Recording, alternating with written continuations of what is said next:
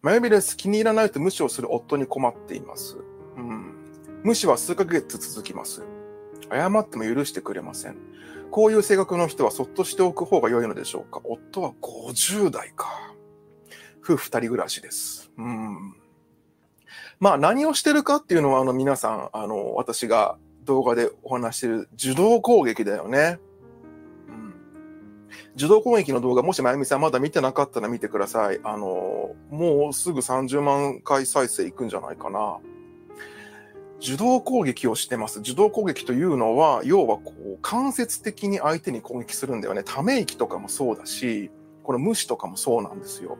で、結局ね、本当に言いたいことを相手に伝えていないっていう、コミュニケーションから逃げてるという時点で、うーん、まあ、ご主人ずるいんだよね。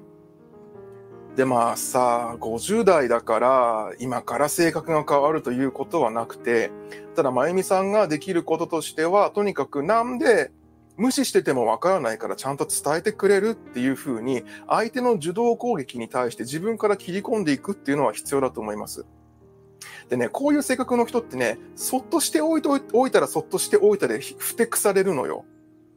実際、まゆみさんそうだったでしょ？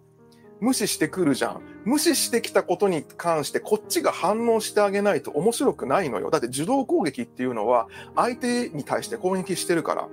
だからあの、ほら、私がよくさ、見捨てられ不安の真似でこうチラってやるんだけども、これ、このご主人も無視してるじゃん。無視してるんだけど、まゆみさんが見てないとこでめっちゃまゆみさんの顔見ながらこうやって、あの、無視してる様子の反応を伺ってるはずなんだよ、こうやって。困ったものですね。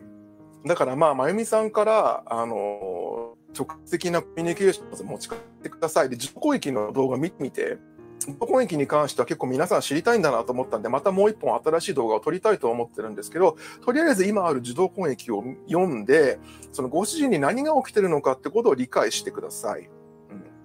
その上で、まあ、まゆみさんが自分から積極的にコミュニケーションを取るところに、その気に入らない、あの無視、無視状態に入ったら、無視されてもわからない。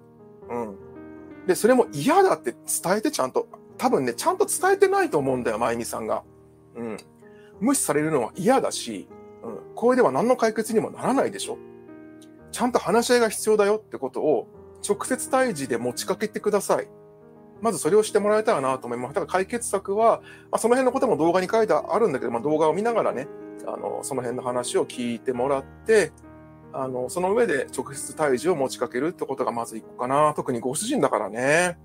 それしかないと思うな。うん、通れない。要は、直接対峙を持ちかけると。で、その上で、このまゆみさんの中にも、なんていうかな、相手の機嫌を伺って、こう、ご主人の下に潜っちゃうところがあると思うんだよね。うん。だから、そのコミュニケーションを続けていきたいのかどうかっていうのを考えてほしいです。